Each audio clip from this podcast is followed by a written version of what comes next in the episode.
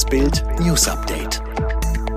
Es ist Montag, der 10. Januar und das sind die Bild meldungen am Morgen. Infektionszahlen steigen, aber Forscher und Regierung machen keine Panik. 19 Tote und Dutzende Verletzte bei Wohnhausbrand in New York. Sky Dumont frisch verliebt. Nanu, die Infektionszahlen in Deutschland steigen, aber von Panik plötzlich keine Spur mehr. Obwohl die 7-Tage-Inzidenz seit Neujahr von 241 auf 363 gestiegen ist, reagiert Deutschland gelassen. Was ist da los? Erleben wir die Corona-Wende? Virologe Hendrik Streeck sagt zu Bild, der Gedanke setzt sich langsam durch, dass wir einen pragmatischen Umgang mit der Pandemie brauchen, um mit dem Virus leben zu lernen. Man müsse die Belastung der Kliniken beobachten und notfalls mit Maßnahmen reagieren, aber der dauerhafte Alarmzustand ist ermüdend und nicht erfolgreich.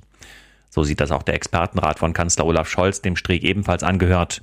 In seiner Stellungnahme am Donnerstag forderte das Expertengremium keine neuen Einschränkungen. Erklärte stattdessen, dass die neue Omikron-Variante deutlich seltener zu schweren Verläufen führe als Delta.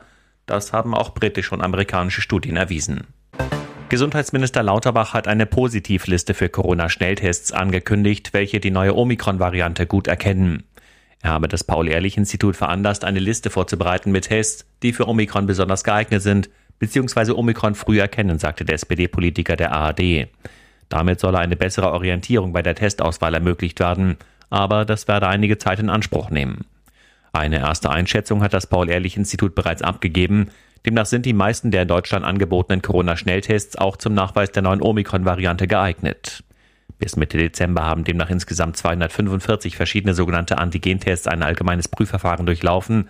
199 hätten die Untersuchung bestanden. Und von diesen 199 wiederum könnten die allermeisten eine Omikron-Infektion nachweisen. Schlimmer Vorfall in den Vereinigten Staaten. Im New Yorker Stadtteil Bronx sind mindestens 19 Menschen bei einem Wohnhausbrand ums Leben gekommen. Unter den Todesopfern sind neun Kinder. Mindestens 63 Menschen wurden verletzt, davon mindestens 32 schwer, sagte New Yorks Bürgermeister Eric Adams dem Sender CNN. Als mögliche Brandursache gilt nach Feuerwehrangaben eine defekte elektrische Heizung in einem Schlafzimmer. Die Auswirkungen dieses Brandes werden in dieser Stadt Schmerz und Verzweiflung auslösen, sagte Adams auf einer Pressekonferenz. Dies wird einer der schlimmsten Brände sein, die wir in New York in der Neuzeit erlebt haben. 200 Feuerwehrkräfte waren im Einsatz, um die Flammen zu bekämpfen. Mittlerweile ist der Brand gelöscht. Die unfassbaren Bilder aus dem brasilianischen Urlaubsparadies gingen um die Welt. Am Samstag hatte sich in einem Canyon ein riesiger Brocken aus einer Felswand gelöst und mehrere Touristenboote unter sich begraben.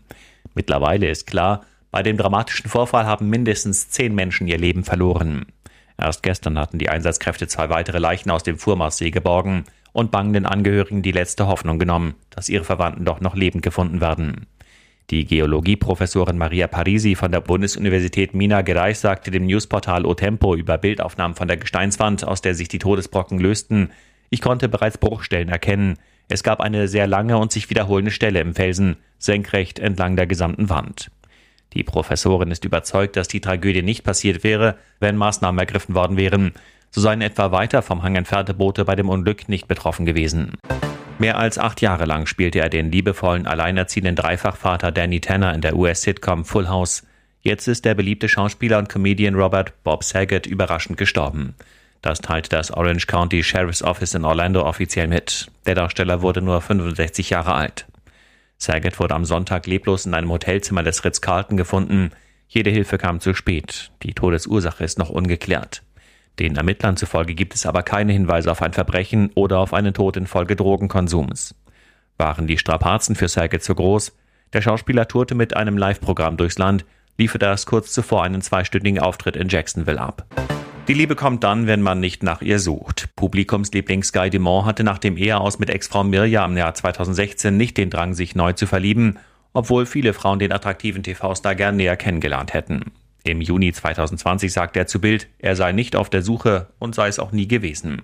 Gerade gewöhne er sich ans Alleinsein. Wenn es passiere, passiere es eben. Wie Bild nun exklusiv erfuhr, erwischte ihn vor gut sechs Wochen dann doch der Liebesblitz mit voller Wucht. Skys neue Partnerin heißt Alexandra, ist 52, Mutter eines Sohnes und lebt in England. Sie schreibt Bücher, ist finanziell unabhängig. Die Verliebten feierten Silvester gemeinsam in London. Es sei lieber auf den zweiten Blick gewesen, erfuhr Bild aus dem engen Umfeld des Schauspielers. Als Bild mit Sky Dumont telefoniert, schwärmt er, ja, es gebe eine neue Frau in seinem Leben, er sei sehr, sehr glücklich. Und Bild weiß, Seine Kinder und auch seine Ex-Frau freuen sich mit ihm über dieses unerwartete Liebesgeschenk. Alle weiteren News und die neuesten Entwicklungen zu den Top-Themen gibt's jetzt rund um die Uhr online auf Bild.de.